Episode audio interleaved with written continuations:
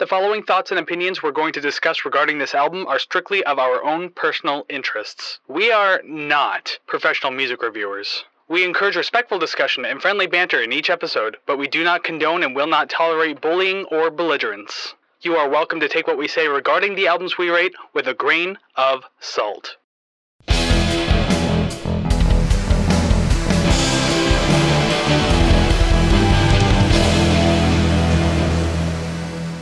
Well, hey there, everybody, and welcome to another episode of the Rate the Record podcast, episode 86. Yay! No, nothing quippy, nothing cool. No, no, it doesn't end in a five, doesn't end in a zero. And I was born in 1988. So two more episodes and then maybe I'll cheer. You could talk about 86ing yourself from this podcast so you don't have to do this episode. Ah, yeah, she did it. Awesome. I'm back again. Audio listeners will have no idea what just happened. That's fine. She left for That's okay. I don't know. Get a computer, get YouTube. Uh, anyways, your very vegetable friendly hosts for the day are Kris and. Savannah. I think that was the first time I tried to make up uh, like one of those intros uh, that didn't immediately have to do with the thing I said prior to that. Today it was all about the uh, the band that we're doing, very vegetable oriented, and that would be Yeah. corn, uh, which I'll get into in a moment. Because first, I just want to welcome you to the podcast since it just started. So hey, welcome to the Rate the Record podcast. Glad you're here. Glad you're hanging out with us, being part of this musical community that that, you know we're trying to build brick by brick. Mm, I haven't done that part in a while, but doesn't really matter anyway. Thank you for being here. Truly appreciate it. And if you like what you see and or hear today, make sure you do one, at least bare minimum one of uh, a handful of things you could do to help support the show. Like, subscribe, rate, share, comment, follow. I think I got that wrong. Like, subscribe, rate, share, comment, follow. Yeah, I got it right. That's six. Nice. That's the six I usually do. I'm I'm psyching myself out here, but uh, you can make me feel better by doing at least one of those things. No matter where you're listening, there's always options to do those types of things, uh, and you can find all the places to do those things over at ratetherecord.ca. That's where you'll find all the streaming links, like the one video streaming link and the multiple audio links. You'll find all that there. All the social media stuff that we do. You can join the RTR Club for five bucks a month. Kofi.com slash rate the record. If you want uh, early access to content, bonus content, shout out your ba- uh, shout out you, I should say, for uh, helping us out and uh, reviewing your band's music. We will do all that five bucks a month. RTR Club, check that out. That's over there too. Album requests, merch, all of that. I was gonna say and more, but that's pretty much it. RateTheRecord.ca. So you already mentioned about uh, joining the RTR club and sub- having listeners submit their music for us to review and talk about. Um, I really want to push that because it has occurred to me that I just listen to the same bullshit over and over and over again. So it would be really nice to listen to not only something new, but something modernly new. So uh, please do that. I'm very interested. And I just sit there to an empty inbox every single day and I cry. It's kind of like that uh, that meme where it's just that guy just sitting on a bench and in various states of waiting. See That's on the bench. You mean the, the Keanu Reeves one where he looks sad? No, no, I, Bad I want to say it's Pedro Pascal, but it could be someone else. I don't remember. Oh, uh, okay, but he's just like standing like in a field or something, and I don't know. Either way, um, I want to listen to new music. Please, please join. Please submit your stuff. Hey, and even if you have like a badass single that you released like ten Yeah, years ago, yeah. just you can submit it. Why not? That'd be that'd be cool. I'll still check it out. We haven't heard of you. Yeah, exactly. It's new to me, new to us. Awesome. So yes, ratetherecord.ca, you, you can do all that. Uh, and so if you've been to this show before, then hey, welcome back. Glad you're here and glad you've done at least one of those things in the past to help out the show. And just you being here, increasing that view count or listen count wherever the hell you're listening at or however you're listening helps. So yes, thank you. Welcome back. Glad that you're here. If you're new, welcome to the show. We hope you enjoy your stay, have fun, be part of the community, talk about music with everyone else and all that fun glorious haha kind of stuff. I lost my stepping immediately there. That's why I just kind of slowed down. But regardless, uh, if you're new here, get used to that because it happens quite a lot. But also that that means you don't know what we do here on the show. So each week Savannah and I will choose an album. It can be completely at random, whatever we want to listen to for any multitude of reason. You can request an album. We've done plenty, and we've got plenty more coming up in the latter half of season five. Or we do anniversary albums too, like today's uh, album, which I'll get into momentarily, as I said. But regardless, we do choose an album. We will discuss it at length from front to back. We rank the songs, and then we rate, Rate the record. record. Okay, you said that my my audio's off. Was it on there? Was it on that time? No, no when I I said when? I said rate, you still weren't saying. When I said the is when you jumped in. That's the, that's the the beauty of No, doing Zoom you know what? Yeah, I blame the internet. It has nothing to do with either of us. It's the internet. I was Damn gonna- you, I was gonna say, if we were doing this in person, chances are it would be like spot on. Like it would just oh hell yeah. boom, perfect. Well, probably because you'd reach over and punch me in the arm, so I'll start. we rank the songs and then we Then punch we- you in the arm. Rate the record, and you're like, ah. exactly. Halfway through, ow, that actually really hurt. In the uh, in the intro there, I said there's no belligerence, but I didn't say anything about physical violence. exactly. We've never had verbal. to. Alrighty then. So I guess we should start talking about music, kind of like this podcast uh, says that we do. I promise that's actually a thing we do. So today we are celebrating an album anniversary, which I don't think we've done since Public Enemies uh, uh, "Take the Nation Millions to Hold Us Back" on episode seventy nine. I think this is the last anniversary album we did. might be correct. Well, for episode 86, uh, as of the release of this podcast, it's not the anniversary yet, but it's August 18th, which is a few days after the release of this podcast. We're looking at the band Korn and their 1998 album Follow the Leader, turning 25 years Oh old. my god, it ages us. I actually remember when this album debuted. Okay, like I remember when it came out, when Freak on a Leash came out the first the first time I didn't I saw that music video. I still got a residual cough, so I'm gonna have to deal with that. So the fact that I know it's 25, I was like what nine or ten around the time this album Oh came my out. So like, holy shit! Little little baby Kris listening to Korn. Little baby Savannah was still wi- still listening to the Spice Girls' second album. I was gonna say like listening to Wilco or some shit. I don't know. Oh no, no, that was later. Definitely Spice Girls. Spice Girls and saying Backstreet Boys I in their think infancy. I, I had like a, a, a kind of a melding pot at some point of age where like pop and metal were going in at the same time. Yeah. So I was still listening to Hanson and the Spice Girls and Backstreet Boys while also listening to like Korn and Ozzy Osbourne and Slipknot and Mushroomhead. They all just kind of came in at a weird time and just kept going in together. Very diversified. I I can see how that uh, that shaped your musical preferences as an adult. You're like, I'll listen to anything as long as it sounds good. Yeah, and it was at that young age when you, I started discovering music by myself. So I mean, like that's why I just I was accepting of everything. Like bring it in, bring it in. That's awesome. Uh, but yeah, 25 years old, Korn's Follow the Leader, one of the most prolific albums to date. Uh, so we're going to be talking about that album today just because, uh, you know, obviously that's what we got to do for the show. But before we do that, I guess I'll tell you a little bit about uh, the band and the album. Um, I, there's not too much of a, a biography to have to read for the band, but obviously a lot of events happened between like their debut and this album. So discluding some of those and just kind of like giving you a good build up to this album, just so you know. Once again, go read about Korn if you really want to. So, Korn is a new metal band that formed in 1993 in Bakersfield, California. The band has mostly consisted of their original members throughout their entire career. The band was originally formed by guitarist James Munky Shaffer, bassist Reginald Fieldy Ar- Ar- Arvizu, I guess that's how you said name, and drummer David Silveria, which I think David was the only member to not have a nickname. That and John, I guess. Um, the three were originally part of a band called LAPD, which would go on to release two albums before breaking up in 1992. They stuck together and enlisted a new singer and formed the band Creep, but that quickly changed once they instead enlisted the help of guitarist Brian Head Welch and frontman Do- Jonathan Davis. When the latter two joined the band, they became Korn, and uh, I was reading why they said they picked the name Korn. It was like nonsensical. Who gives a shit? And they stylized the name cool, and I think that was about it. So there's no there's no awesome story behind the name or anything like that. In 1993, the band started playing some small gigs around Southern California, and they would eventually catch the attention of Immortal Records A and R person Paul Pontius, who said they sounded like a whole new genre of rock music, and boy, how correct he would be moving forward into the 90s, especially with the death of grunge right around the corner. Uh, they managed to release the first demo uh, that year called Niedermeyer's Mind, which I've never heard anything of it, but I'm pretty sure it's probably rough tracks from the first album, if I had to guess. It wasn't very well received, and it was only in very limited supply. But for some reason, uh, record companies took notice of that, anyways, despite the fact it wasn't well received. Because in 1994, Korn released their debut self-titled album through Immortal Records, which would captivate the world, as this was the first time new metal had really been experienced. And by the time we're recording this, new metal's kind of in a revival right now. There are music festivals dedicated to it. Deftones are suddenly picking up on like TikTok and shit. So I mean, like to all of you younger kids and everything in the audience, first off, go to bed. As I said, you're not allowed to watch this podcast. You're too young. Second off, if you're aware of the Deftones now because of tech, TikTok, just remember New metal started in the 90s, and Korn was like the pioneer band for it. That and. Mm-hmm. Limp Bizkit and all that other shit too. But I mean, that's just like a whole other story of its own.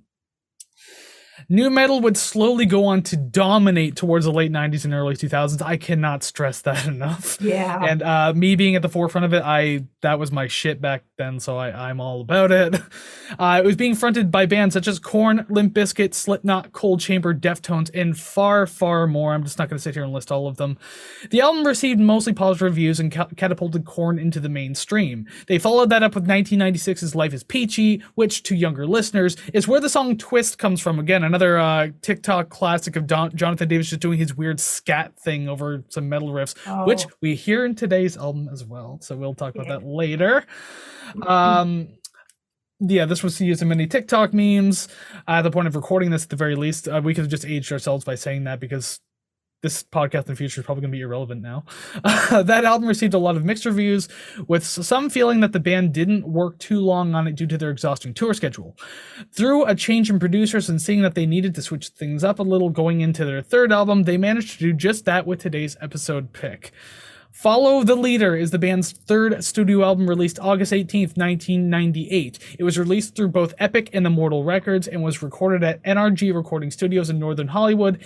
And the album was produced by Steve Thompson, who has won awards working with Korn, Aretha Franklin, Ziggy Marley, and the Blues Traveler. Wow, what a diverse, uh, oh, absolute diverse portfolio right there. I think there's some other names too, but I just chose some of the bigger ones I could find.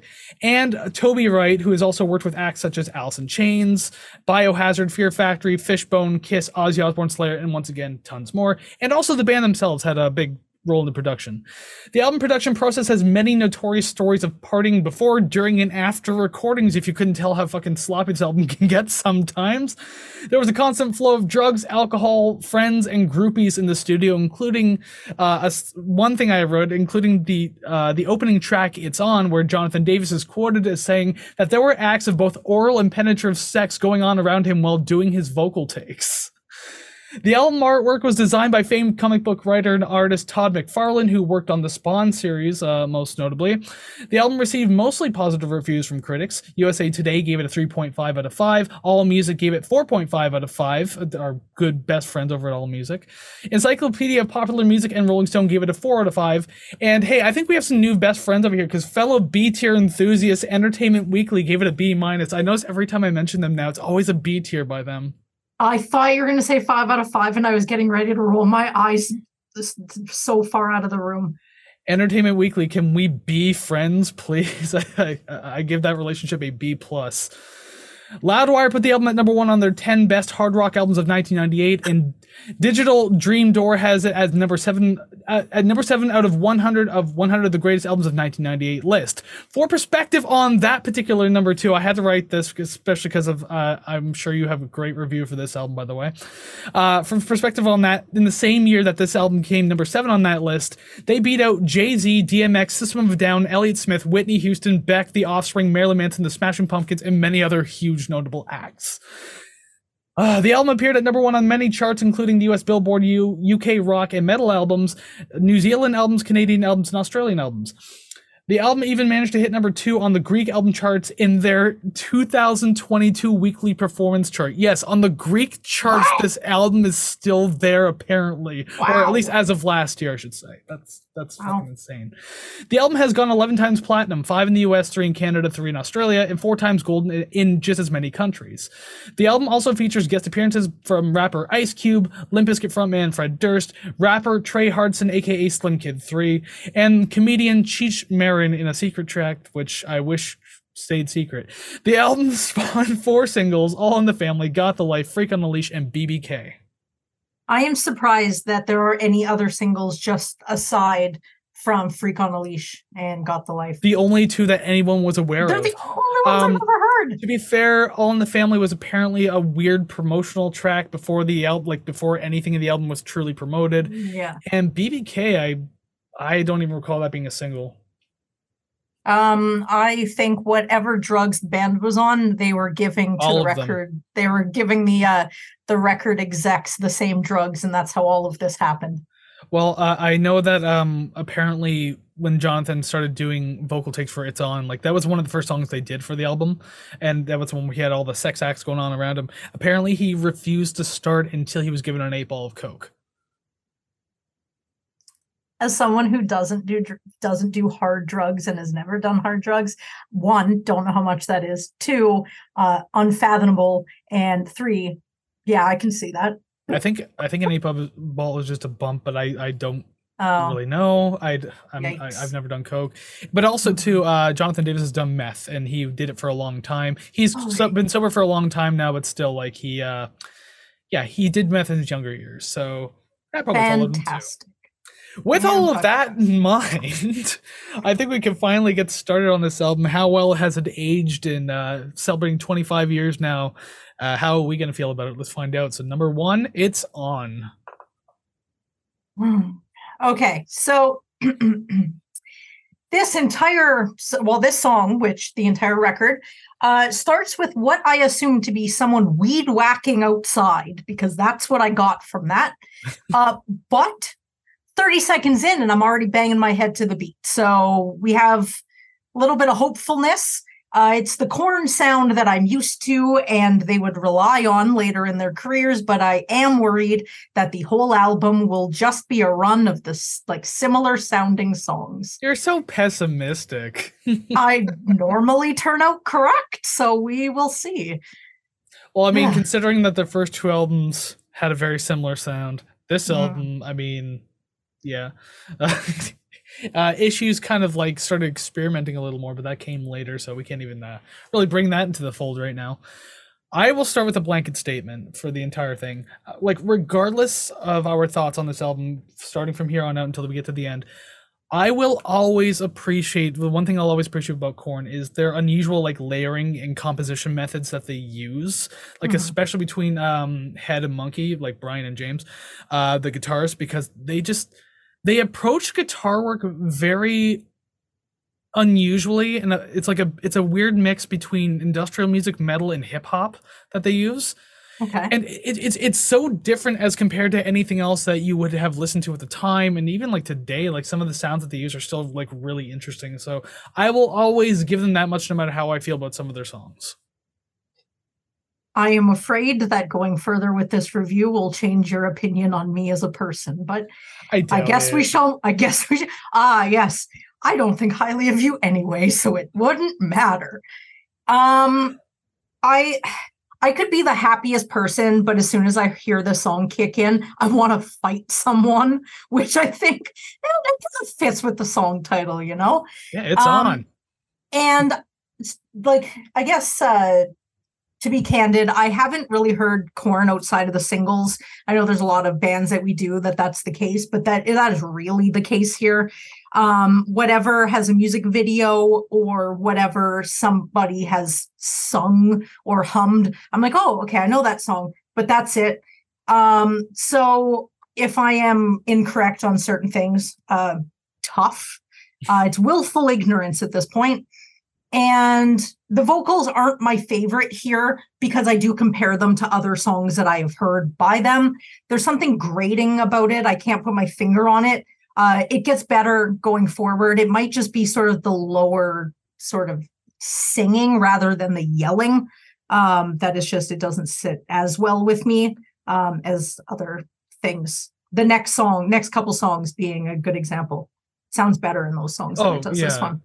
And I, I agree there are some vocal parts on this album that I'm, I'm not too fond of and then there's others where it's just like okay this one feels better it fits Yeah, yeah, it's a comfortable. I like the chorus, the way he sings that, but yeah, the verse is like that weird unhinged thing. It's like it's kind of weird to start off the album like that, I guess, like vocally. But I mean, whatever. It's because he he does it a few more times. It's like well, at least you're staying consistent, not just getting crazy for one song. hmm Um. Oh God, I wanted to go back for a minute. Uh. God, what we were just saying earlier. Oh, okay. So. I'll, I'll find out how correct I am soon, but I can already tell I'm probably going to be correct anyways. It's just there were some songs on this album. This isn't one of them. There were some songs on this album, and I'm pretty sure we can point them out as we get to them. Where I was listening to it and just sitting here with my eyes closed, thinking to myself, like, there's no in between. She fucking hates this album.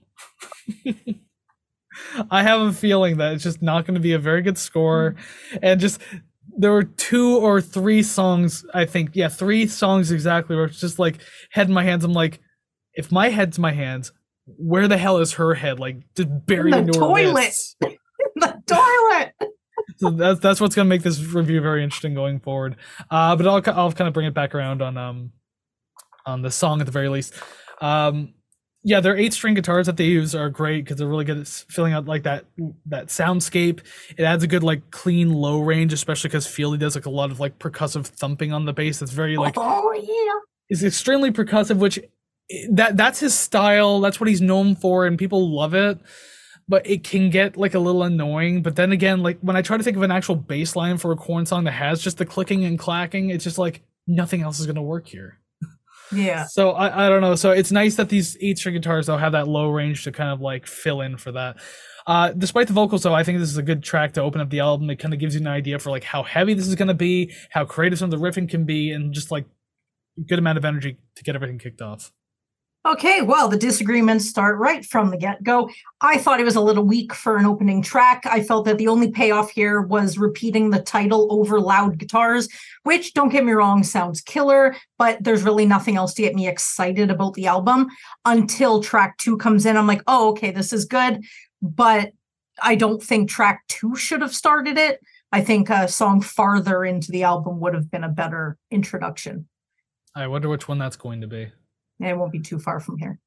I think Freak on a Leash is a good follow up. So actually, let's follow it up right now. Song number two, Freak on a Leash. Um, I mean, this is the the this is the song. This is the Korn song. This is the one Mhm. that like anyone and everyone would likely know. Uh, its music video is fucking incredible. It scared me as a kid. Korn just scared me in general as a as a small child. Because child. Jonathan's growling and scatting all the time, and like the guitars were Mhm. low and heavy as fuck. So like, yeah. it was a, little- it's kind of like um when you first hear Slipknot and you're like, they scared like me because of the masks. Well, yeah, they're screaming. The masks are scary, and I mean, like, there's a song like there's a song called Yeah. "Prosthetics" that, if you're young enough, can scare the shit out of you just by the way it sounds. Yeah. Sounds like someone's screaming in the background. It's terrifying, but I like it as an adult. Uh, but "Freak on a Leash," though, yeah, again, this is the Korn song, and I know from the last track too. Like, this song is a prime example of that very creative, like layering composition. Mhm. Composition. I really love the guitar work in this one because again, it's just like they didn't have to solely rely on like the like just like low chugging or whatever like it was a like a lot of high pitched stuff a lot of effects and everything like that so i really like that kind of stuff it makes it stand out and actually feels more memorable that way Yes. Uh, speaking about memorable, the chorus is based. The chorus is bass filled and meshes with the verses quite nicely with the memorable pre-chorus. It right now it's in my head. It's nothing that'll ever go away. There are a lot of songs on here. Spoiler: I found I couldn't find hooks, or the hooks didn't get me personally. This one, it got me. It strangled me, and now I owe my life to it. Um, the imagery for this music really gives me like damp cave like a finger 11 music video. It's just like a damp cave where you get the water dripping and then they're like i don't know that's what i get from this. It seems very like dark and dingy and i don't know it's gross but i like it. I like it. It's interesting. Because i can remember the video so clearly like that's all i can think about just like a bullet flying through neighborhoods and then like Mm. the band standing on the background that they blasted through with a shotgun and just the light blaring through it and everything like that. Yeah. That's that's all i can think of with imagery. I don't think there's much imagery i get from this album just because again it reminds me of like one thing or another. Yeah or it's all the same image over and over. Uh i mean shit there is one song on this album that uh I, I i can't even talk about on youtube i don't think. Uh and now that i know what the song's about i can't get that image out of my head and it's fucking awful. And i'll kind of talk about it a bit when we get there because it's it's not cool.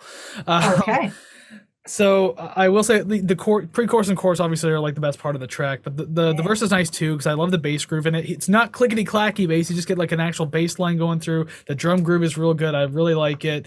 Uh, but yeah, that pre-chorus and chorus are just like the payloads here. Like they are kind of what you paid to see type thing. Uh, I love that it sounds heavy without going overboard, and also the use of tom drums in the chorus. There's no cymbals; it's just like Mhm. tom drums and percussion and all that kind of stuff. I thought that was a really interesting choice. It really paid off. Like you think that that would like without the cymbals, it would pull back the intensity, but no, it was Mhm. great the way maybe that's why it feels like all dark and damp where there's nothing bright about it. It's all dark and deep. And maybe that's it. I never notice when there's a lack of cymbal. I only notice when there's far too much. Yeah, like th- there was no like crashes leading the way or anything, no Yeah. hi hats or like rides. It was just like tom drums, like snare kick. Fieldy's got his percussion going on, so that really added the extra percussive feeling to it. So just Mhm. it worked really well. Uh, and even though it sounds silly, I know we would have to talk about it. Is Jonathan David scatting in this Mhm. song? Uh, he he's been doing it since I only think Life is Peachy. I don't think he did it on the first album that I can recall. Mhm. Um, yeah, yeah. I mean, it's it's silly, silly, and everything like that. But um, I think the song would sound awkwardly empty without it. It's just his trademark. It's pretty Yeah. endearing, so it works in this one. And it's even funnier watching people trying to replicate it. Okay, so I won't. Um, I, I only had a couple notes. Uh, now it's one less. Um, the backing vocals that sound like they're underwater are a nice touch uh, underneath the chorus. I there are a couple songs that have it. Never gets old. I really enjoy that. I think it sounds great. because they're pretty light Uh, as it is. yeah. So like if they don't they don't like push through the headphones or anything like that. They're just there and they're comfortable.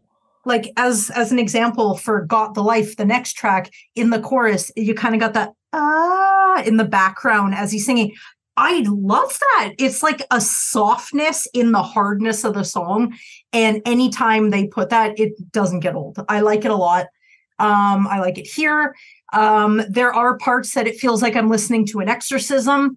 Um, now, before uh, Kris made me a little self conscious about trying the Jonathan David scatting. I said it was funny. I did not fun Um, of people. I, yeah, I I, enjoy watching because some people do it really well. I know, but I don't. And my face, I can already feel is getting red um, and warm because I feel Do it for embarrassed. Kofi exclusively. I'll Oh. cut this part out and put it on Kofi. All right, we'll move on now. Song number three, the other gigantic single on this album, "Got the Life." Okay, so listening to this makes me feel like a badass cyberpunk queen. And it reminds me when I was a teenager and really, really, really, really wanted yarn dreads. Oh, I thought you were gonna say you wanted the head dreads, head from Korn. Oh, well, I wanted dreads, but I wanted ones where um instead of growing my hair long, I would just take a bit of my hair and then wrap like colorful yarn on it and make my own like- dreads. like, the cyber goth look. Or Yeah, yeah, like yeah. Oh my god, I was all about that, but I was such a loser that I could never pull it off. I was I was thinking the head dreads because he's he's got like just like these weird strands of hair that come down. He's got like these hooks at the bottom of them. Oh, I never noticed. Yeah, that became a very iconic look in the metal scene in the late '90s. Oh, interesting. All the fans who would uh, replicate that particular haircut. Uh, but yeah, I love the main guitar riff that opens up this track. It, it also goes to the chorus as well. It's catchy, it's easy on the ears, everything like that. So they do a really good Yeah. job with it. Uh, and the drums are a great st- standout in this track too. Like there's a lot of good standout stuff, but like that and a thumpy bass are really well paired here, especially in the Yeah. verses. Because Oh, again, hell the verse has that like high kind of squealing guitar that's happening, just as like a weird sound effect layer. But the the bass and the drums are really driving this pulse here, and just it's it's really great to listen to. And the combo leading into the first verse it's just like you get the hits on the snare and everything. It's kind of like a, a mini drum solo going into it. And like mm, mm, very tasty. Yeah, i liked it. Uh like i said with the last song the backing vocalizations during the chorus mwah, like uh, i love it so much. It adds so much interest. It's like another layer to listen to that isn't screaming or anything. It's actually quite the opposite. Very nice. Um and uh okay, I already said that. Get your boogie on is a little boogie on. cheesy, but it's easy to look past. Uh leaving the bridge and going into the last chorus is an assault on the ears with the bass dead center, the guitar in the right, and some vocal scatting in the left. And I feel a little schizophrenic. I think he says "Get your boogie on" in uh, "Earache My Eye," which is coming up later. He, he like Fieldy, Oh. Fieldy in the studio, just super fucking high or drunk, and just kind of rumbling into the microphone. So I think they took that sample and uh, put Oh. it here because he he does say it in "Earache My Eye." He's like, "Get your boogie on," and obviously it's like vocal manipulation, but still. Oh, definitely pitch down so much. Uh, but yeah, this this is a great track though. I mean, even the last forty ish seconds really makes this song feels like it was specifically written to be a great show ender. Yeah. Uh, and in I, if I remember correctly, because I've seen them live twice, once in 2005, once in 2006. I think they played this to close out like pre encore. because I think their Wow. encore was playing Blind, which was like their first massive single. Yeah. I think this closed out before uh, the encore started. So technically, yes, it works as a show under because it was. Uh, I'm gonna I'm gonna pull things back in now because I'm assuming that we just cut off a bunch of shit for Kofi. So hello everyone else. Uh, sorry, we had a big long story time there, and just gonna save some time, right? Yep. Uh, so I think we're done talking about Got the Life. Yes. You see, in the edit, it'll be pretty seamless. It's like we just finished talking about, but uh, in real life, right now, we just spent 10 minutes telling stories. So I forgot where we were. So we'll move on now to song number four Dead Bodies Everywhere. This song kills the energy immediately with the slow burn of an intro. Um, this one I would have liked opening the album instead of It's On. I feel like the slow burn intro would have been good to kind of bring in the album where it's like, oh, what am I listening to? And then bam, it kicks right in. So this is the one I would have preferred to swap with track one. I don't know. I, I, I don't think this would be a good album starter. Mhm. There, there's something about It's On that works, and maybe it's just like that weird buzzy humming thing that just kind of like, especially because again, they've used that song to open concerts as well. Mhm. So like I, it's associated to me as like a good opener. And this one kind of I maybe should have like been a little further into the album, I think. Yes. Yeah. But I don't so much mind the uh, the placement of it here at the very least. Um, and I guess what we're describing for people who haven't listened to it yet, first off, you should go listen to it and you know be part of the community that we're doing Yeah, yeah. commentary. Um, I, I think there's just like this really cool, creepy opening to the track. That I I I don't even know what it. I don't know if that'd just be like a pitched up piano or some string instrument or something like that. But it's just like playing this very dark, ominous like little line, very eerie sounding verse as well. So like. There's a lot of like creepy instrumentation happening first. There's like some heavy portions too, but it keeps going back to like this atmosphere, kind of like dark, eerie part. And I think that sounds really cool. I actually I do like what they're doing in the song. It's a lot of fun. Uh, the chorus is a lot of fun too. Uh, not as great as the previous tr- tracks. It's not as catchy, but I think it's still pretty effective. It's still really heavy. Uh, I like the like the lower growling vocals uh, behind like Jonathan's lead vocals, so it adds Mhm. like a little more layer of intensity to it. There's just there's some good things in the song that I like. There's like some really cool layers. Uh, what about the sound effect laden bridge? I wrote Did you did you that. like did you like that layer? Please Yes. elaborate. I did not. I okay, did not. it's one of those things that like I liked when I was younger, and as an adult, I'm just like, okay, it's kind of endearing. It's fine. Uh, yeah. So there's weird sounds all over the bridge. Uh, it is a little goofy sounding. I mean, like it does kind of have this like cartoonish, like haunted house type feel.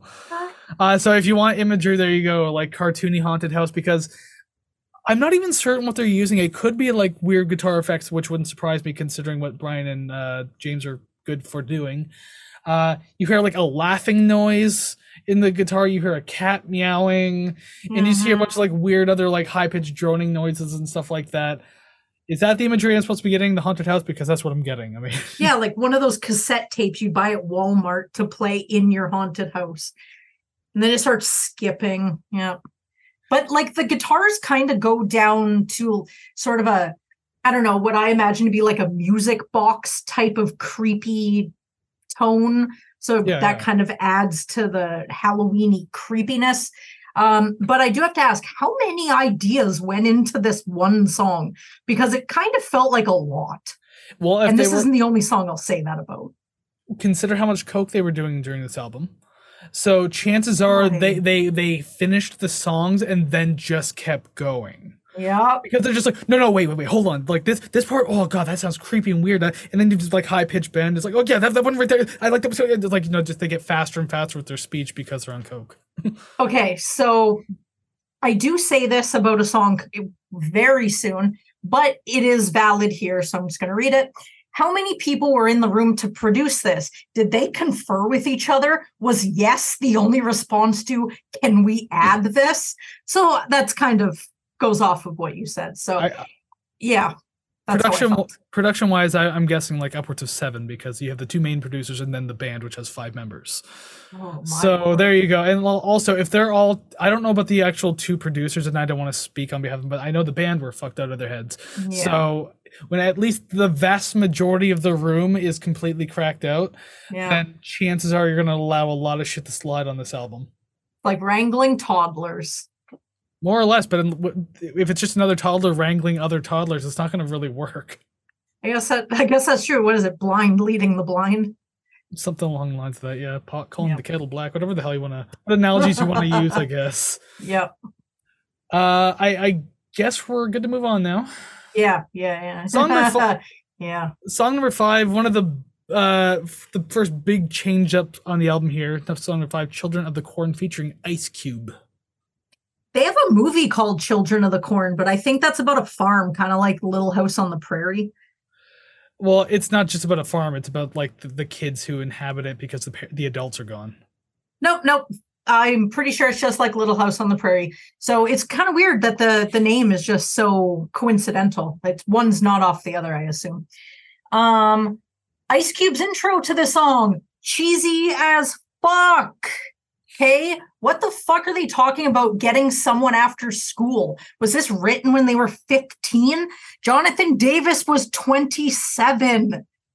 In- I, I, Ice Cube was part of NWA, and they released Straight Outta Compton in '88, so he's been out of He's- school for a while. he's older than the members of the band and he's uh, talking about their like ch- uh, i don't even fucking know the song's not memorable as hell it, uh, did you know that okay this came out in 98 and are we there yet came out in 2004 2005 Are we there So- yet? yeah it is the movie the family friendly movie ice cube Oh star- yeah, starred in I forgot he took that turn. Mm, he did. So I am just to assume that this was his last chance at relevancy before he dove into family friendly comedies like The Rock did in The Tooth Fairy.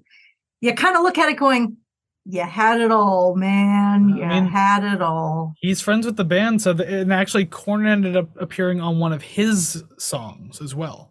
As he should have, because I wrote down there's something about this that feels like it should have been on an Ice Cube record featuring Korn as a backing band, adding some vocals. It would have made, to me, made so much more sense if it was a rap song with a rock feature rather than a rock song with a rap feature. Because I, yeah, it just sounds better that way. Well, I mean, again, they they already did one on Ice Cube's album. It was a back Yeah. and forth kind of like give and take process there. But then again, remember that we're dealing with nu metal here, so this isn't Yeah. exactly a foreign concept on a metal nu metal album to have Yeah. rapping on it. So I mean, to me, Yeah, but rap better. it did i mean yeah you'd say that about a few of the rap things that haven't on this album um but especially with ice cube considering you know nwa but just it, it didn't bother me so much because like I, not only am i used to this on this album but again we're dealing with nu metal where i know some weird goofy shit's gonna happen and so this is gonna happen. That's fine. I'm already i've sold myself to this. I'm here now so just go with it. It's for somebody who doesn't listen to it and isn't as familiar nu metal to me everyone in it seemed to take themselves far too fucking seriously. So when something ridiculous happens i don't think oh that's them. That's what they'll do. I think you guys are like hard as nails and you come out and you're like i do drugs. I don't just sing about them or i fucking killed a man in the parking lot. But then if you hear them covering barney's theme song you're it's like oh they're doing it ironically. But if you're just listening to it as someone who listen i guess sort of observes from observes from the outside you're looking at it going the fuck is this and you you don't take it in nearly as well as uh, i guess you seem to Yeah, well, no, cause I, I get it though, because yeah, you have like these dudes singing about like anger and pain and all that kind of shit, but then Yeah. there's just like a bunch of goofballs like outside of the studio. Yeah. So I, w- I would not have known because I listened to this going, this is so out of place. It feels like a necessity rather than a choice. um, on on that note too is like with uh, with Jonathan's verses, like they're kind of weird, quieter parts. They're all right. They're a little goofy though. I'm not super big into it. It's funny how like Ice Cube's act, like his section actually gets heavier and more interesting uh in these tracks. He gets some more interesting passages out of it. So I thought that was pretty cool. Uh this song I I feel is just like more or less an, an interesting experiment. Like it has some genuinely cool moments, but like I'm so back and forth like about how I feel about it as a whole. Like Mhm. it's not one of those ones I'll actively choose, but I mean like there's enough about it that I kind of enjoy that I'd go back to. But it's not Jonathan's verses. um, I feel like I have made my point and I no longer have anything to say. Fair enough. Then we can just move right along to the other single I wasn't aware of was a single. Song number six, BBK, which okay, as far as I've read, uh, it does indeed stand for Big Black Cocks, and it's spelled with K because it's you know Korn. Uh, but it's called that because um, it was named after a drink that Jonathan really liked in Europe or something like that. And the glasses they served them in, he for some reason called them Big Black Cocks, and I have no idea why. Maybe they were like really tall black Drugs. glasses. Probably drugs. Probably drugs, probably the meth, um, probably the coke. Uh, so yes, BBK. Although this song is like, uh, I had to read. I'm like, so this is a song about like just drinking. Is it one of those? It's like, no, it's about being high and contemplating killing yourself. Cool. All right, that, that that's that's really on par for Jonathan Davis. Yeah, yeah. Um, there are some songs that I noticed the lyrics and I'm like, oh, okay, not bad. Uh, I did look these ones up and then I felt kind of bad not really liking the song after that. But um, it's not a testament to the, I guess, lyrical content. It's more about how it sounds in my ears. And the slappy bass sounds nice, uh, but I don't like it here. I feel like it's competing with the guitars and the other guitar and the vocals. It's just everything is just all of the uh, sliders on the console are all up at the same level. Um, I feel fatigued, and there is so much more to go. Like half an album more. Oh my god. Yeah, just 13, 14 songs. I had to take a nap after this one. That's fine. You don't have to do it all in one sitting. Yes, I do, or else I'm prolonging my torture. That's how I do it. I am in an oral prison, Kris. An oral prison. No, an oral prison would be the vocal booth while Jonathan's singing and people are giving blowjobs behind him, Oh just like I my said in the first song. That's your oral prison right there. Oh my god. Ay, ay, ay. Um, with this song though, I do like the energy behind the track, but like this does feel kind of like a bit of a collection of uh, previous parts of previous songs. So Yeah. hey, look at that, we're getting that familiarity feeling. It doesn't necessarily sound bad though. I don't, I, I don't dislike this song. Uh, more John Scat in this song, so there you go. You got that going. Uh, he's I playing around with it a little like more. that. Yeah, I didn't think it was like super needed this time, but I honestly don't Yeah. mind it though. So I didn't complain about it. I just like because when he did it in Freak on a Leash, it- everything would have been really naked without it. Like it would have been really minimal and just Oh a very weird bridge. Whereas this one, there was a lot going on in the bridge already, so it probably didn't need to be there. But whatever. Again, I won't complain. It's fine. Um, this is, and also I will say though, this is a song too where the more I've listened to it over the years, the more uh, layers that get unlocked on each listen, and that's Mhm. even happening even today. So like I've been listening to this album for what 25 years now, technically, 24, 23, give or take, uh, and still hearing some new stuff that I didn't notice before. So hey, that's pretty cool. That's good. Um, I hope that if I decide to ever listen to this again, that the same happens to me, because some I don't know, some parts felt a little lackluster. Uh, I did like the bridge breakdown, uh, but it did feel like it kind of came out of nowhere. And the riff after the bridge was good. Uh, I know we're gonna go back to the chaos from earlier, but the uh, the riff right after the bridge was gets a gets a okay hand symbol from me. And then the whole uh it seems like everybody was just saying yes to every idea that was uh brought up and then that's how this song came to be That's how this album came to be. Yep Considering some of the things we haven't even talked about yet, that's how this album came to be. oh my god what's what's the next okay good we're not there yet Whew. We're getting close to one of them, though. I can tell you that much. I can Uh, imagine. It ain't the next track, though, because the next Yep. song, uh, number seven, "Pretty." This is the one I mentioned earlier that I don't think I can actually talk about the song meaning on YouTube because oh, this this is on YouTube, and I don't even know if audio platforms are totally cool with it because it's uh disturbing, graphic, disgusting, and like I'm smiling right now to being nervous because like reading the actual story was like, Yeah. oh my fucking god. so all you can do is direct people to uh, educate themselves Yeah, I mean, I- think it's on Wikipedia. If not, then I think you can go to like songmeanings.com and like Yeah. it's actually like Jonathan Davis has talked about what the song is about. And like Yeah. everything he writes is super personal. It's either something he's been through, something he's experienced, or just something he's seen that's a pretty fucking dark. I don't know if you want to. You, you need a strong heart. No, for this we're good. one. Thank you. No, thanks. I all you do is type in Korn pretty meaning, and then like you know how Google will kind of uh bold the uh the context in which you're searching. Uh I read the first line, I'm like, we're good. And then I ex- like uh closed Can it you out, read the first line on YouTube or no? No, I cannot. Well, Exactly. Well, I mean, if you change the words, because if we ever want to be monetized, no, that is good. I direct you to Google yourself. Let's just say a very not cool thing happening to a very young person. That's all I can. Yeah. That's the Yeah. only way. I can, he used to work as an autopsies assistant, uh, Oh. uh, or a mortician's assistant, whatever you want to talk. I, I oh, know. so this isn't just like this isn't just like oh this- this- fantasy. yeah, This it's not a murder this fantasy. happened. No, like, like this he happened. he saw a body come in that to this day still gives him nightmares. He did a lot of therapy. So what he saw and what the description you just saw happened in real life. Is everyone with curious to read it yet? So with this song, uh, I definitely prefer the music as an instrumental. I feel like as this album goes on, all I want to do is just hear the music, and that's it. Um, sorry. Um, the effects on the bass sound cool, and it makes me feel like I'm in a dream. That's kind of cool. yeah, it definitely Fuzzy.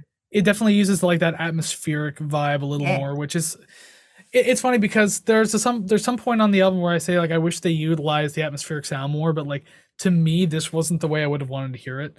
Oh. Um, I, I think one of the better ways they used it, when I'll talk about it when we get there too, is in the course of "My Gift to You." Uh, I thought that was a cool way to use it, uh, but like this one, I don't know. Uh, the intro was cool, but then I lost my interest in the verse because it got like far too mellow, far too quickly Mhm. so it, it kind of pulled everything back uh they they should have worked into it a little more like if they wanted to have this kind of like kind of dreamy flowy kind of sound to this Yeah. at least to the verses. As i said the chorus is fine. It's not super catchy though. Like i couldn't really tell you anything about it that's memorable. Uh but it does pick the energy back up so at the very least uh you you have the energy back. Okay, I think all of my remaining uh, thoughts on these kind of run into each other, so I'm just going to go with it. Um, I agree with you with the verses wholeheartedly. It feels like something is missing when it comes to the verses. Maybe the noodling guitar in behind could have been louder, so it just doesn't feel so empty. Uh, when the pre-chorus slash chorus comes in, it fills it out much better.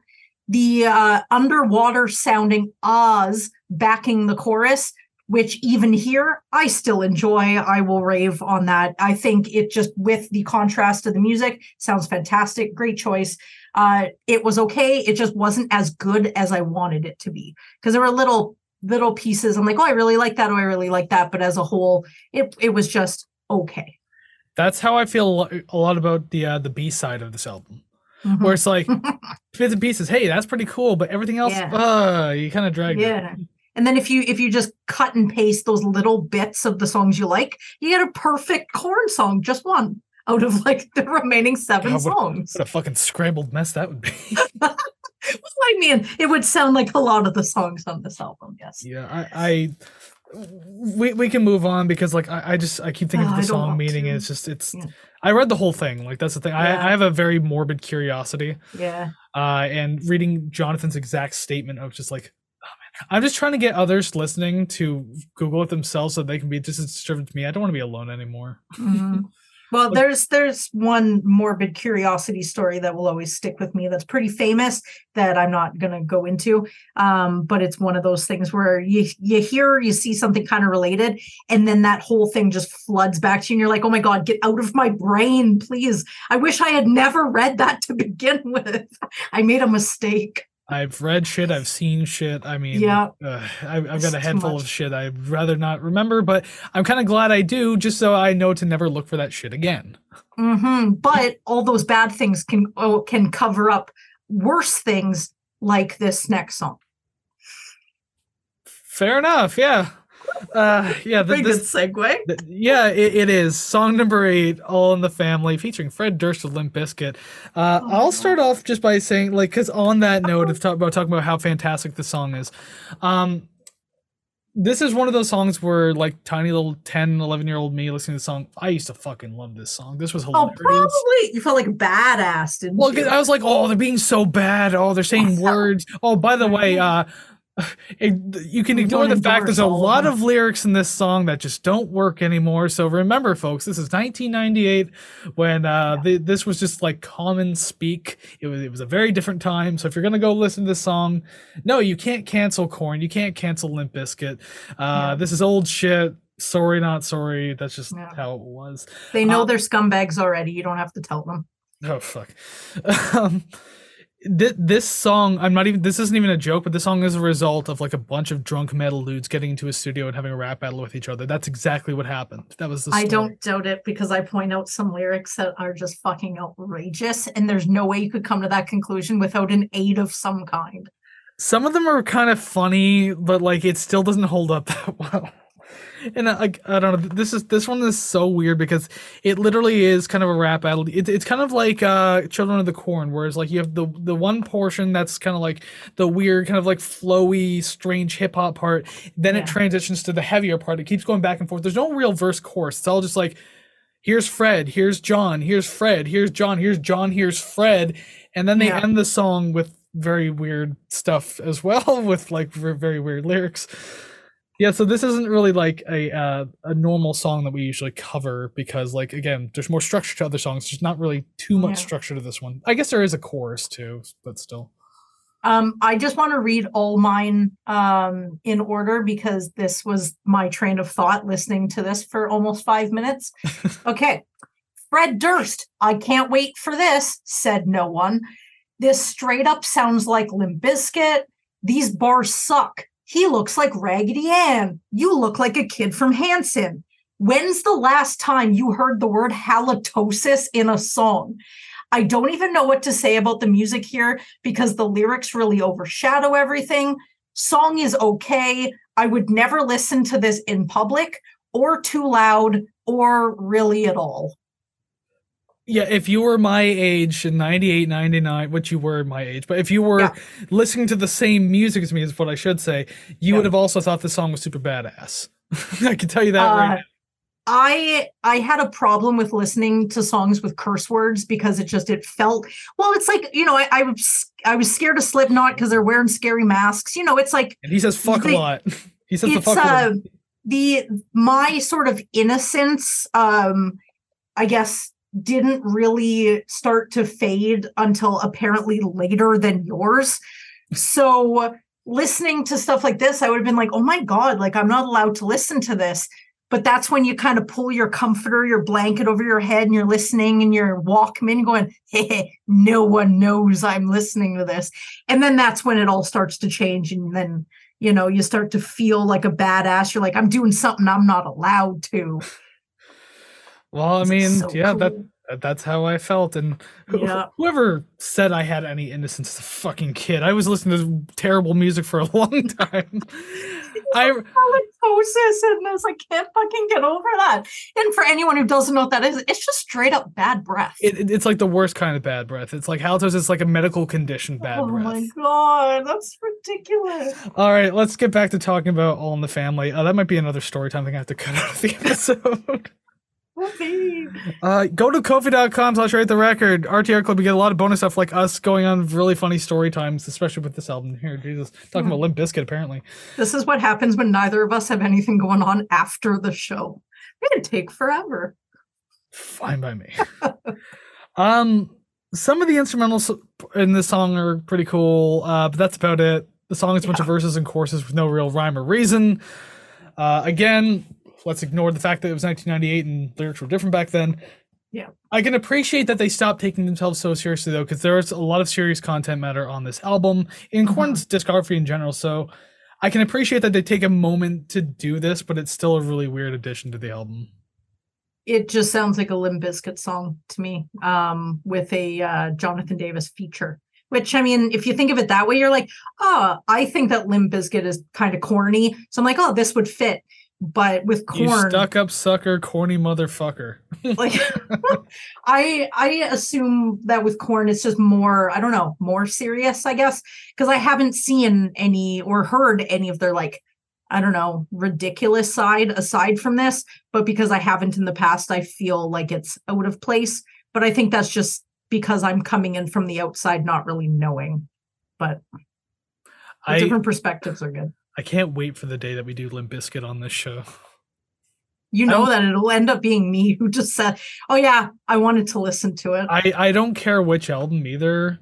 I, I kind of hope it's not Chocolate Starfish. That one's too obvious. I want to go for either an old one, older one, or one of the really new ones that suck. Uh, Let's do the newest one. I've actually listened to it front to back Really? because when it came out, I was like, I was curious. I'm like, how good and or bad could Limp Bizkit be? Like all this time later, I won't. I won't say anything about it now. Uh, there were some decent tracks. I'll say that much. Yeah. That's about all I'll say right now because we have to keep talking about Korn. Gross. All right, time to reclaim my place in this podcast. Reclaim this podcast. Whatever number song number nine. Reclaim my place. I, for I don't know what that first line means. So, I Why wrote it, but I, who the fuck knows? well, I said song started okay, if not familiar.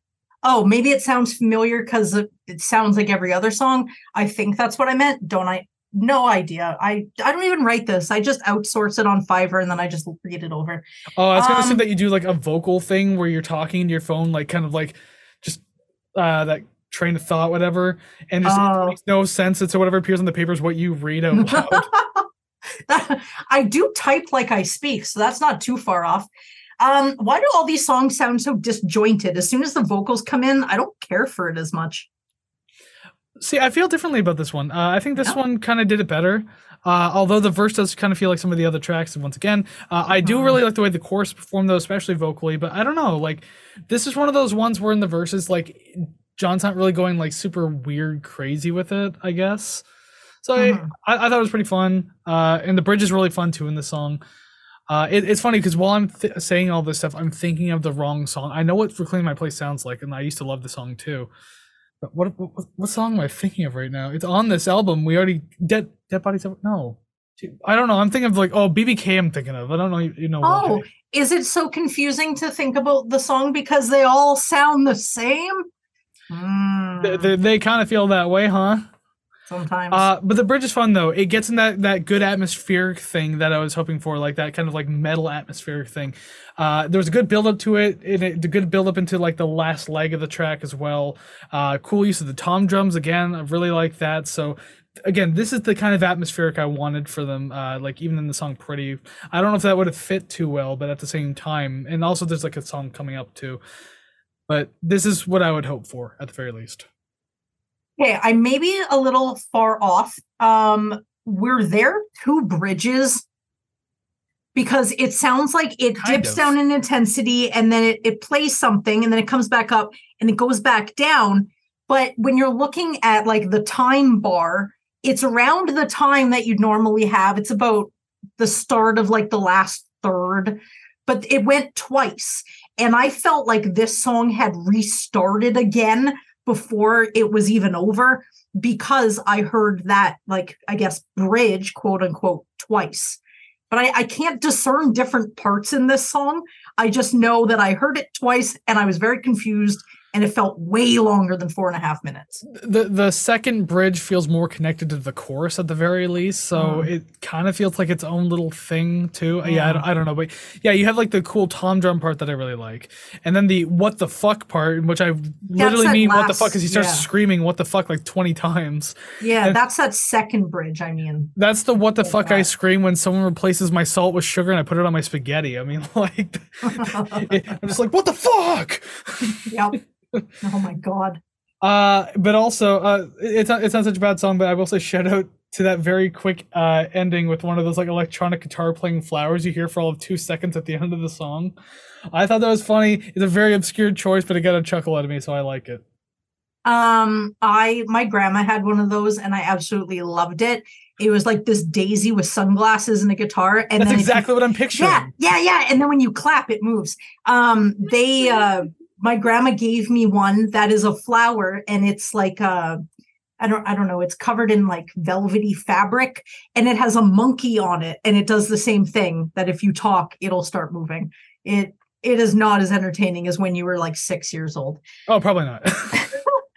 Um, yeah, I, I don't know. This song was okay. I mean, I couldn't really find the chorus. It really blended into the pre-chorus or I, I don't know. It blends in and I thought that maybe it was the pre-chorus or like this last half of the verse. I I feel like there's only a couple really good songs on this album. I did note were there only two singles? There has to have been because out of the rest of the songs I could not pick two other songs that I would put as singles. Uh, I feel like I just gave everything away, but this song just feels so long. So. But I mean, this at the very least, this song does have a discernible chorus. I mean, like the verse and chorus sound very different from each other. So I mean, yeah, but it's like it's like someone telling you, yeah, sky blue and periwinkle are different colors, but someone's looking at it going, doesn't matter. It's both. They're both blue. That's it. You're like, no, no, but this one has a little different of a tone. No, they're blue. This whole song, I, they're, they're, more different than that, and not the colors. The the verse chorus. song made me blue.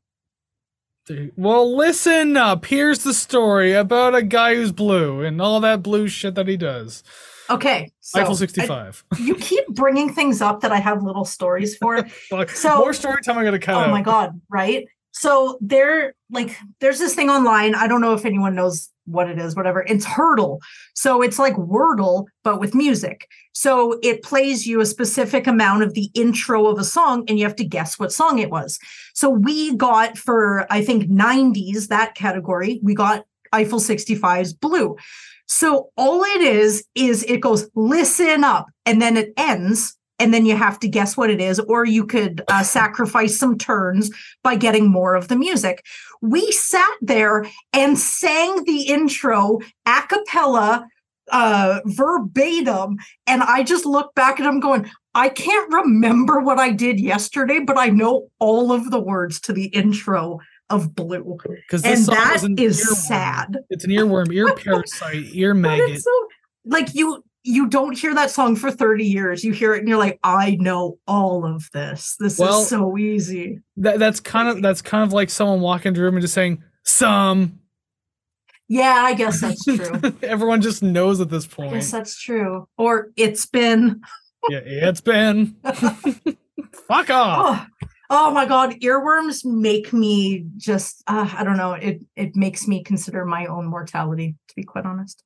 What, having a song stuck in your head? Yes. Fascinating. Speaking of someone's mortality, let's move on to the next song because that's actually relevant. Song number 10, Justin.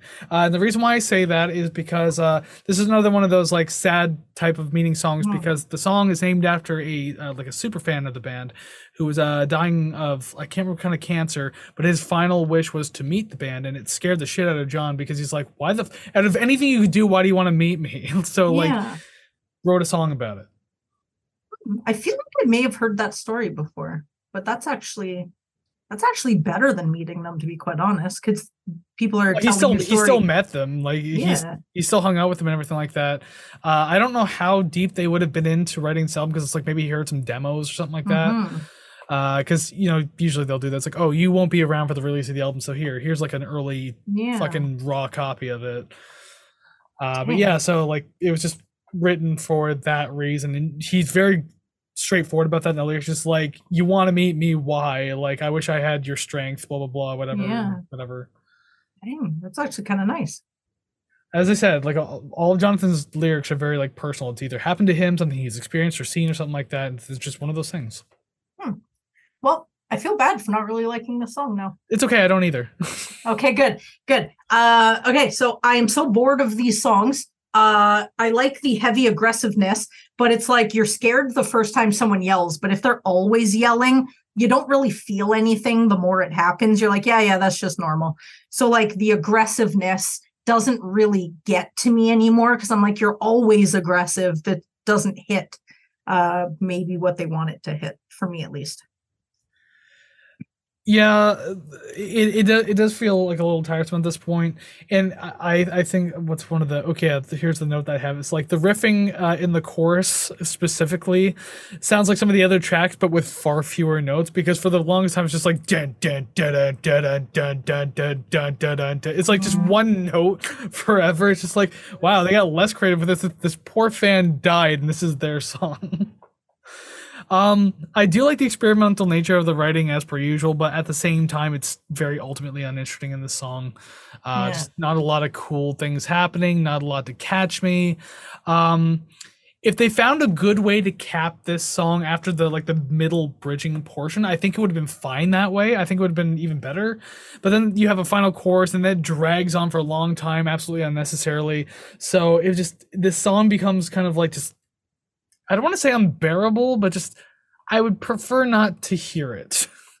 so like again, if you made this uh, what is it, four minutes and seventeen seconds. So like if you made the song three to three and a half minutes Yeah. Probably got a song on there I could deal with. Whatever. So it's a short little thing, dedicated to your fan. uh, Very nice effort of you. But then just, God, even even the dead kids probably just like wrap it up. I only have so much time here. Can we go? he was in there for the whole production, and John's just like, "Uh, "I'm sorry, the song's long. You, you, you want some coke? Oh my god. Oh my god. And it's all prepared and everything. oh you god, might as well. I mean, like, what are you gonna be here tomorrow? Yeah. Jesus Christ, evil. Don't listen to me. That's actually really funny. Um, I found that the vocals don't really match the music in the verses. I find that they suck at writing verses, in my honest opinion. Uh, did anyone even talk while writing this album? And I do like the main guitar riff, but did they glue all their knobs in place? Because I don't think I've heard a different tone this entire album. No, their tones sound pretty much the same throughout every album. I mean, Oh my god, I because this is the first Korn album in its entirety that I've heard, uh, I was hopeful. Um, but yeah, it all just sounds the same. But it's the thing is because it's their signature sound, they're not going to Yeah. deter from it or anything like that. They're going to keep to it because that's what people expect at this point. Remember, it was the '90s and there was nu metal. They weren't expecting anything like crazy prog, whatever the fuck, go pop music. They wanted Korn. They got Korn. So uh for the new for a new music review, I did one of their I did their new album, one of their tracks on there, and I can never say The album, I think, was Requiem. I think that was Requ- the album. yeah, Requiem. I did one of their songs too. I think we both did a song from the same Yeah. album, but it wasn't the same song though. Yeah, I I hate saying that word. Um, but that was good. I liked that. I raved and ranted about it. It might be the lack of hard drugs. I want to listen to an album right after they all got clean, after Head came back, because I know he left, came back. Found Jesus. Um, yeah, which is sweet because I would like to hear what clear minded Korn sounds like as opposed to drugged up and off the rails constantly. Because I'm sure that the contrast is obvious and I might actually like that more than this. well, I know David's gone now, and I think Fieldy might be gone too. Really? So That must have been if, recent then. if Fieldy's gone, I, I could like. Are you gonna try to find someone to do all the percussive stuff? Because I know for for a tour uh, a while ago, Korn enlisted um, Ryan Martinez of Mudvayne, the the basis of Mudvayne, to cover for Oh. Fieldy. Uh, he wasn't out of the band at that point; he was just not on the tour. Yeah. Uh, so they've tried other basses, and I'd be curious. I haven't heard what it sounds like though, because like, do you do the clickety clapping, thumping, percussive bass, or do you do your own thing? Like, I would be very curious to know. So I'm Uh, curious. I if- know that sorry. I was just gonna say if they do have a new bassist, I'd be curious to know what it sounds like. Um, they might. Uh, nothing on Fieldy's Wikipedia page tells me any different, but he definitely was on their latest album. Oh, okay. Well, yeah, I could be wrong too. I could be actually wrong. Yeah. I, I thought I heard that he left, so I don't know. Interesting. I hope not. He really is the, he's the base of the band, literal, the B A S E of the band. Or that, or the low end guitars of the bass of the band. Fair, fair, Fieldy's just a second drummer at this point. nice. He's like one of the percussionists in Slipknot. You know, he's not Joey Jordison, but he's like Clown or Yeah, Sid. I can't remember the fucking names anymore. I, I I have no idea. All right, we'll move on. Song number eleven, "Seed." Okay, if you insist. I'm Um, on you. Yeah. God, I like how it starts. At least the electrical fry sound effect is fucking grating. The more it goes on, why is it so loud? Ele- wait, electrical fry? I don't know how to describe it. Kind of like I don't know how to describe it other than it just kind of sounds like a it like I don't know. It's I can't explain it because I've only heard this song just to do this. So it's not even in my head. I just know that it's got like a and it's every fucking Oh my god! like a dead it. note sound? Is that what you're trying to do? Because if you're actually No, trying to no. make it, it might not be coming out properly through the speaker It- if you're trying to actually make a real noise. It sounds like a sound effect. Just listen to the a goddamn sound song. effect, you say? Yes, it's it's a One of the handfuls of sound effects in the world. well. Maybe if you listen to the song, you would know what I meant. Maybe you should stop outsourcing yours to someone on Fiverr. Um, yeah, I gotta save my money. This is Yeah, ridiculous. right. Um, didn't like it. Uh, I would rather hear unintellig- unintelligible scatting over these music beds. Uh, I actually. I actually just prefer more of that. I want less lyrics and just more of the random. but you, I'll you take get it. that in this song, though. Yeah, you actually, yeah. this is the last one where he actually scats. I want all of it. That's it. I will hear a whole song of that. That's fine. Um, I I will say after oh geez, again that residual cough. Um, about forty two seconds after the intro, the actual song starts, and I will say, uh, being like a fan of Korn's older stuff, like growing up like that too, so I'm I'm familiar with their back catalog. This sounds like this sounds like a Korn track. This sounds like their old shit. Like this sounds like a leftover from like Life is Peachy or something. And then maybe it very well is because like that happens a lot where like you'll have so much content for one album, not use it, so then maybe recycle it to the next album. Mhm. So I'd be curious to know if this one was a recycled track. It just it, there's something about that the riff in this one that really makes it feel that way. Um, another song where the verses like are kind of cool but ultimately uninteresting. Uh, the core sounds cool as it's pretty much what it's been this whole album. Like verses are okay, chorus is better. Yeah. Um, it, it yeah, it sounds cool, but if not super familiar by now, because obviously it starts to feel like other tracks on the album. Uh, the energy is still doing uh, a lot to keep these songs more appealing at the very least. So I I do like that about it at at the very least. Uh, again, more Jonathan David scat as well. I mean, I, I wrote Jonathan David too. Look at me doing things. um, it's even more unhinged this time. Like, I, there's been a progression of scatting in this album. You have Freak on a Leash, which was like the introduction, was pretty normal, straightforward.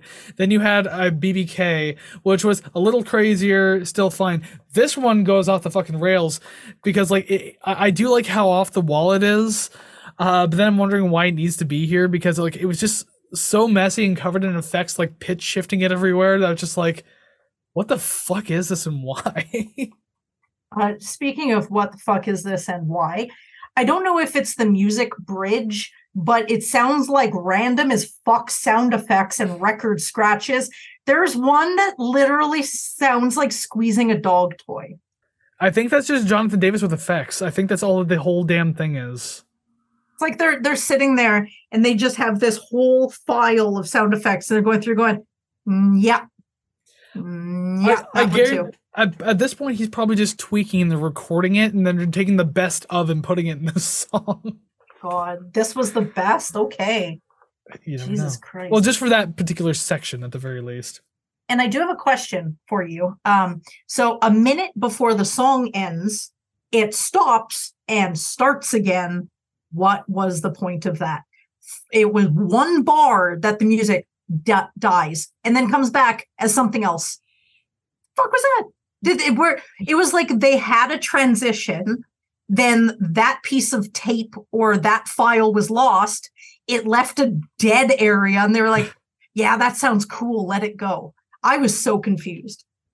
I'm going to assume that's a rhetorical question because I have zero answers for that. Yeah, I I know that you artistic know more choice. than me. that's so- about it. That's uh, that's. Yeah. I, I would point the finger and say artistic choice. Uh, Maybe I'm wrong. Maybe it wasn't supposed to be there, but they left it anyways. I don't fucking know. But you think a remastered album would have fixed that? So I don't know. Mhm.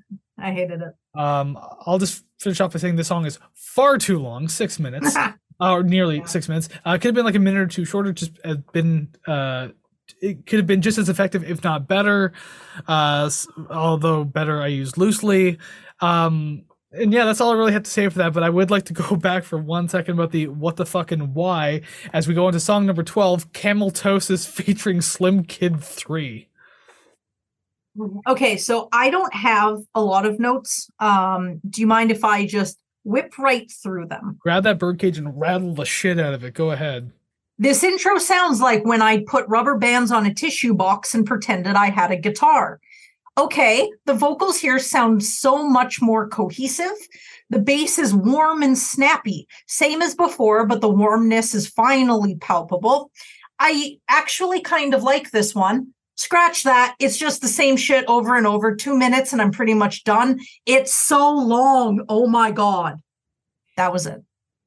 And scene. Oh, I didn't even write the time for the song. How long is it? It is only four minutes and 38 seconds, give or take a couple Feels seconds. a lot longer than that. It fucking does. this is like I will be straightforward and say this is one of one of the songs on the album that like even through decades of listening, uh, I don't think I've listened all the way through because I just You're Never- like, hell no. never fucking cared for it. Especially because when I first got into this album too, like consider the fact like I hadn't started listening to hip hop or anything by that point yet. Like I didn't start listening to hip hop till like somewhere in my teen years. So like Mhm. when I hear hip hop, like although granted I liked Children of the Korn back then, it, not so much, but like I didn't mind Yeah. it. Whereas this one though, I just I heard it, I was like, this is no, this isn't a song. This isn't this Yeah. is this is garbage. What are you kids listening to? I say as an eight year old or whatever. um, but yeah, another venture into hip hop territory. Obviously, we're already alluding Yeah. to that. Um, this one feels like it could have been far more atmospheric and interesting, but unfortunately, the entire song is pretty weak as a whole. yeah. Not a whole lot of good things to say about it. Uh, the rapping kind of sucks. Uh, Slim Kid's lyrics are mid as shit. Uh, John, on the other hand, is just about as edge lord and try hard as you could possibly get in this song. Did you read the lyrics at all? I did not. No, I did not. Oh, not. you should read the chorus lyrics. Okay. You're missing out. No, read them right now because I, I want to see your reaction live on Okay. tape. Because Would you like just- me to read them out loud? please do because it's super cringe, super cringe. Okay. So we're looking for what? The Chorus? cho- just the chorus, just the chorus. There's like four lines in the chorus. uh, is it so baby I ask you what do you want from Nope. me? So baby I okay. Pass that, pass that, because Oh, that that wow. repeats that repeats a billion times. Uh, Go ahead. I cannot ever are you gonna bleep me or should I bleep myself? This is uncensored. This I've never censored this podcast before. I cannot ever love another cunt, you trick ass slut. Love twice and you'll get fucked. You see this time. I cannot ever love another cunt. You don't have to read it twice. It's the. Love- it's the same thing. No, no, I would like to. Love twice and you'll get fucked. That, there's the. That's why I asked if you had read the lyrics. I was very curious because that's why I said he's about as edge lord and try hard as you can get. It's super fucking cringe. Oh my god, is this is this just about wanting to bang a chick? Is that what all this is? Yeah, actually, the the first verse I thought was like a phone sex thing because it sounded like you know we reading it now. talking to we're talking to each other, exchanging information, all this kind of stuff. It sounds like you're just like literally jerking off to phone sex, and then Jonathan Davis with that fucking edge lord of a chorus. Uh, This this song Okay. uh not very good. I mean the instrumentation in the chorus is kind of cool and I do love that hollow snare drum sound that we get throughout the track. That's fine and that's about where the compliments end for me right then and there. Uh cuz as I said years of multiple listens this song is ass. Uh it has never grown on me and likely never will. Yep, I didn't mind it until everything just repeated over and over. And then I was like, you know what? We could have just had like a one minute punk song, little interlude, something, it would have been fine. And it. and, and then you read the lyrics and felt even weaker about it. Yes, um, Ah. that that was weird. I could Um, never love another cunt. Like, did, like, did you have to do that? Like, that that, that feels so unfucking. I'm not offended. It just feels super unnecessary to write Yeah. that. But how would you rhyme? How would you rhyme anything else with the word slut? But See how easy it is? You're right. This song fucking sucks. you're you you you what trick ass slut. I want to take you to the mini putt. I love something, you. something in your butt. I I see where this is going. I'll put my mini putt in your butt, and then he cries because he called his dick a mini putt. What I just say, man? I, t- t- take that part out. No, that's already it's locked in. Oh my god, it would be so funny to record a rap song like that. Oh my god. Um, Uh, another like thing on the list I'll never do. Yeah, pro- producer Savannah will happen one day. We've been talking about it for all of season, most of season five now, so it's gonna happen. All right, let's move on to what I wish was the last song, and kind of technically is on the original album. This was the last song. Then this as like a secret song after three or four minutes of silence. But regardless, song number thirteen, "My Gift to You," uh, and I, I'll I'll start this up by saying, uh, just by hearing us talk, the B side of this album has been pretty shitty, more or less. Uh, I'm glad we got a track like this to cap things off for the most part because this is where things kind of got interesting for me again to to close things out. Yes, it feels kind of familiar to other tracks, but at the same time, there uh, I was mentioning earlier about the the atmospheric sound. This song does it really well while still being heavy, dark, intimidating. Uh, Mhm. I, I love the the delivery of the chorus too. I it's super cool. And also to any Korn fan who is expecting bagpipes, yes, JD brings it in this song. We almost went a whole album without it. He's done it in every album up to this, so you can get that look all you want. He does this in every album. First two lines. Okay, song's called My Gift to You. First line, I fucking hate bagpipes. Return Second to line, sender. second second line, your gift to me should be to never do that again. uh, the song uh, "Shoots and Ladders" and Ooh, played that live. I had to I- Google it. did he use the bagpipes? Dead. Oh, I was gonna say that's the one song. There's another one on "Life Is Peachy" that I can't remember what song he does it for. But then this one, there's yeah, there's this one, and then I think there might be one or two tracks on "Issues," and then beyond that, my Korn knowledge gets a little fuzzy. So he, it- it's consistent, although not on this album. It's at least in the discography consistent. So I would never dox points for that. Even if you hate bagpipes, Yeah. it's consistent. So that's fine. I didn't hate this one as much as let me see. Definitely didn't hate this much or hate this song as much as some of the others. Um again, why is this song so long? Last thing I want is a 7-minute closer only because the last couple of songs either were long or they felt much longer than they needed to be. So I was like, "Oh my god, please just off me right now." Um so I wrote down that there aren't any discernible parts to really break the song up. I did listen to it again after writing that. Uh, I am incorrect. There are different parts. They just sound familiar to each other. So it's kind of like you have to really be listening to kind of pull them out.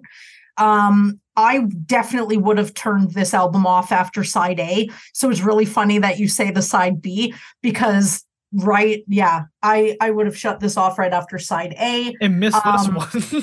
and and again uh this is where I, I got my note from i do feel like i'm in aural prison a-u-r-a-l Oral prison, gotcha. oral prison yeah Oral.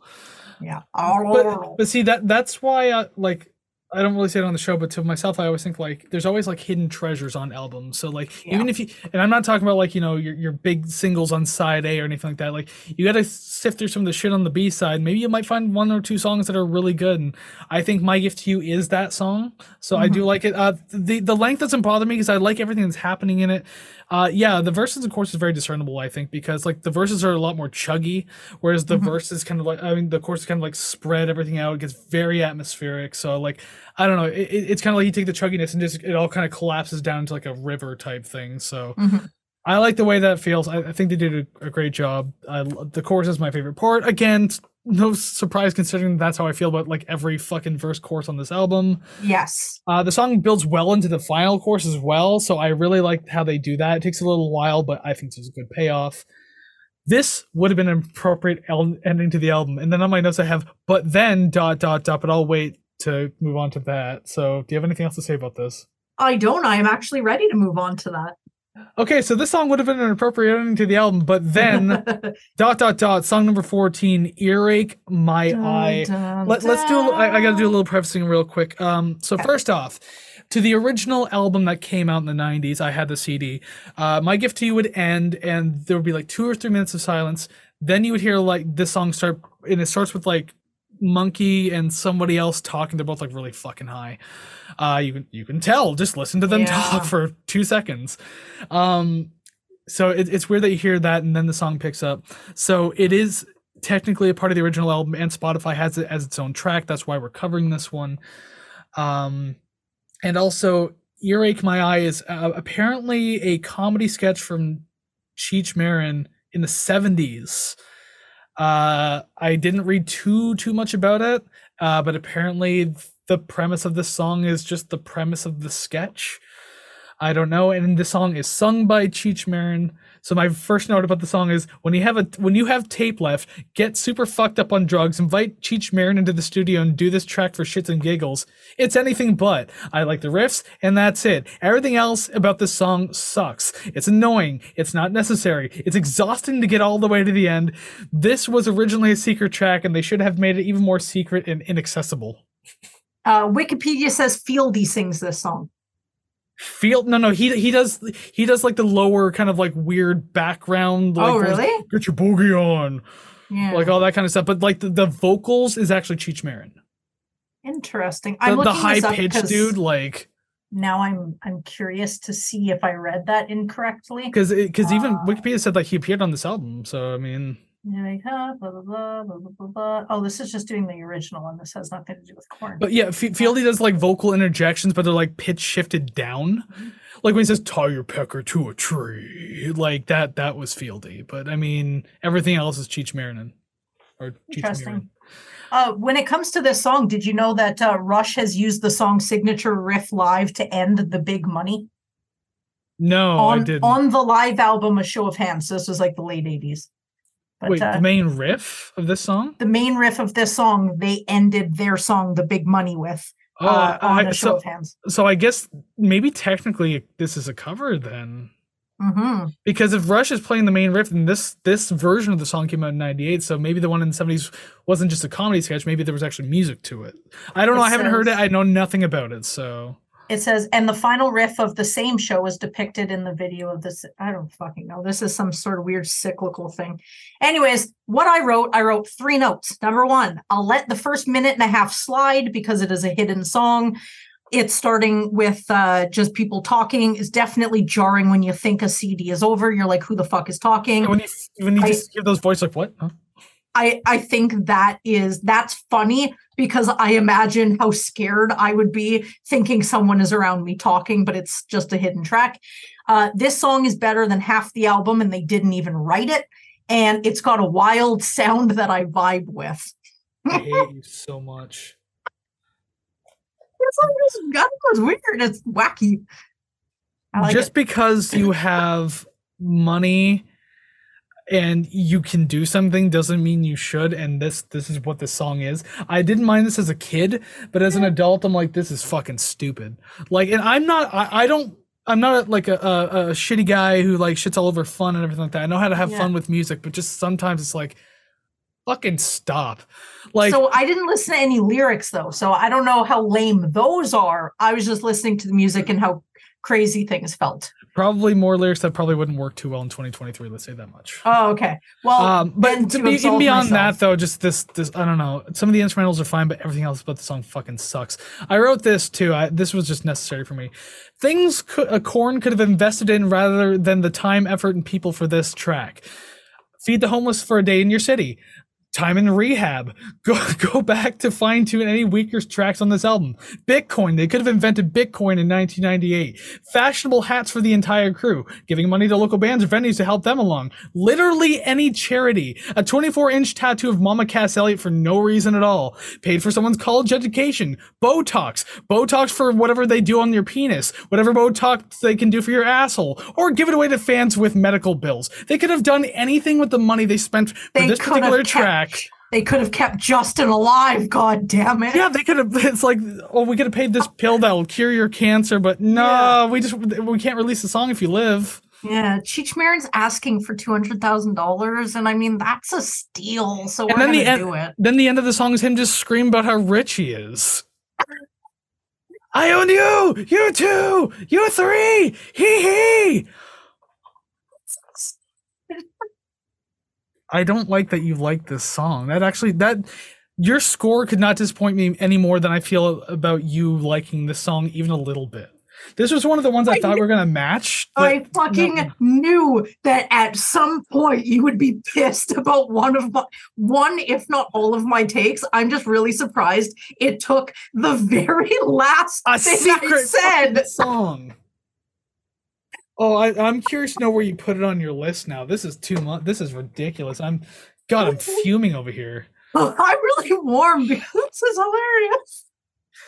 Alrighty then. Well, we're gonna wrap it up there because Oh, please. I, I need more reason to be angry. Apparently, besides just talking about the album, we got to like rank songs, rate records. Thank you very much for making it all the way to the end of the album. If you did, even all the way to the secret track, you shouldn't have to, but uh, appreciate that you made it to the secret track too. God, my throat's just not doing too well right now. Getting over being sick, so every once in a while I got to stop before I like go on a fucking hacking spree. But yes, let us know what you thought about the album down in the comments below wherever you're listening. Uh, truly appreciate it, and we're very curious to know your opinion because you hear ours. Listen, I'll tell you a very quick review of this album. So this album uh truly got me into heavy music as a child. Like I listened to heavy music as a kid, but like this is what like really set me forth on metal. Uh though I may be self-deprecating myself and I do a lot of those jokes a lot, I feel I aged better than this album. The A side is far better than the B side, and what I really liked saved this album from catastrophe. Yes, uh definitely jumping off that last sentence. They say misery loves company, and I left this album miserable. My score was carried by the three songs I liked and would listen to again.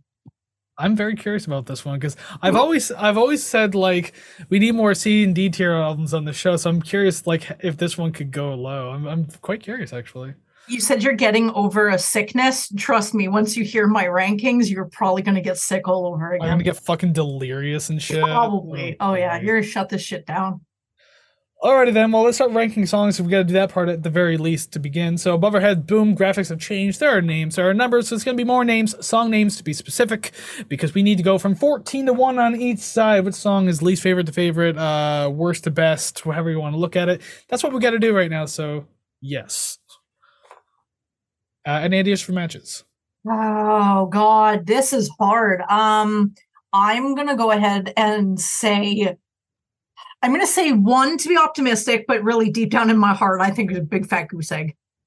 Oh, this is. I, I think you said that last week though, and we ended up uh, getting like what two? I think it was. But see, then I'm pleasantly happy. We're on yeah, a streak right now. We can't. I don't want to kill it. it on this one.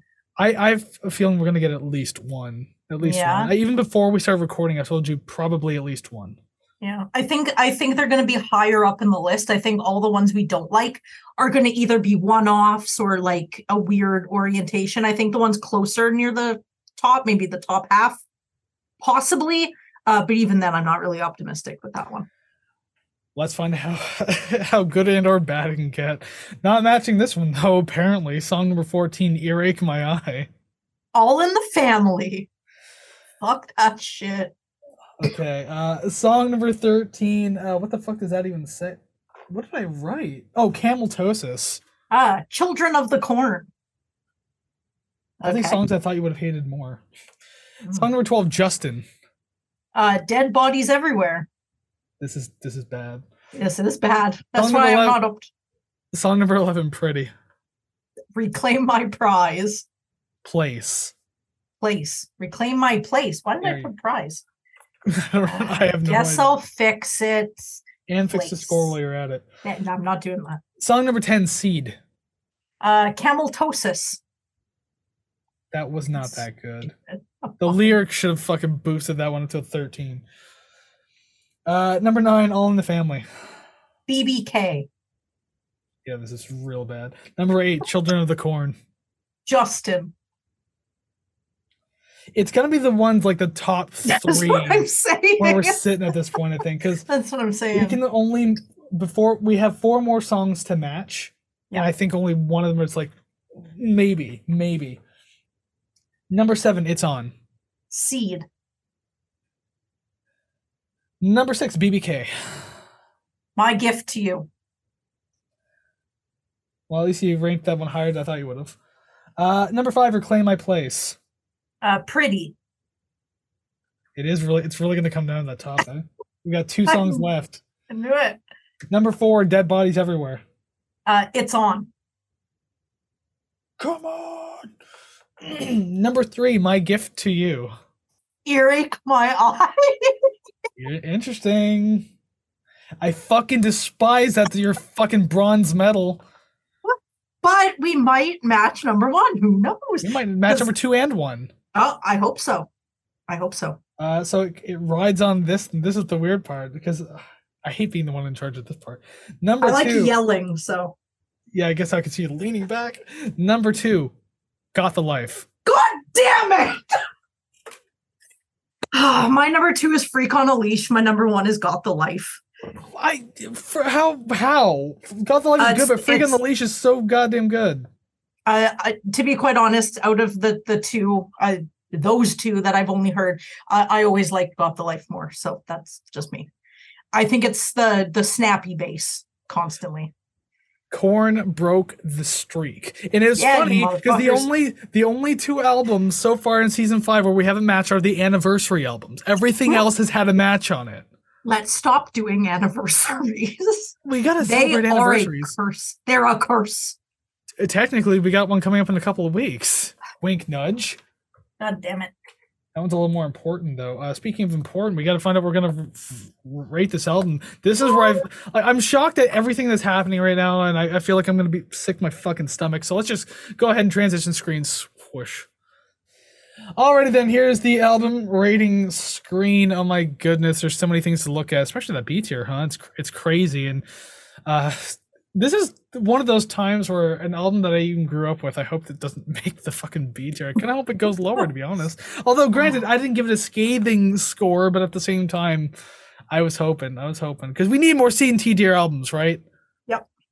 But why do I feel like it's not going to be this one? And today, obviously, being Korn, follow the leader, turning 25 years old. Where exactly is it going to end up on the list? I don't know. I feel sick to my stomach. Savannah, ruined my day, as if you already haven't. Oh, I definitely already have, and that was the point. Um, now my score is higher than I thought it was going to be. I honestly thought that it was going to be maybe five to seven percent lower than it is, but we are nestled firmly in B minus territory with seventy point nine three. That's still not as high as I thought you would have put it. So I, I- at least I'm not that angry. Yeah, Still angry, but not that angry. You know? that's fine. I can take it. Okay, so you got seventy point nine three. Got to do some math on my calculator. Because I will say as well that I also scored scored it higher than I thought because it like it was the A A side of the album that really saved this. Because uh, the bottom, ha- uh, earache my eye. I it's the lowest score I've given a song since "Through Her Fucking Eyes" by Dream Theater. Which, by the way, your fucking shout out to your sweater there, uh, because I Oh, gave yeah. Eric, I gave Earache My Eye two point five out of ten because it was fucking terrible. Oh my god. And I mean, like bottom half scored badly, but I gave it a seventy three point two one. okay. So that puts us in firmly the B minus tier with a seventy two point zero seven. Oh, it it fits nicely between Queens of the Stone Age and the Birthday Massacre.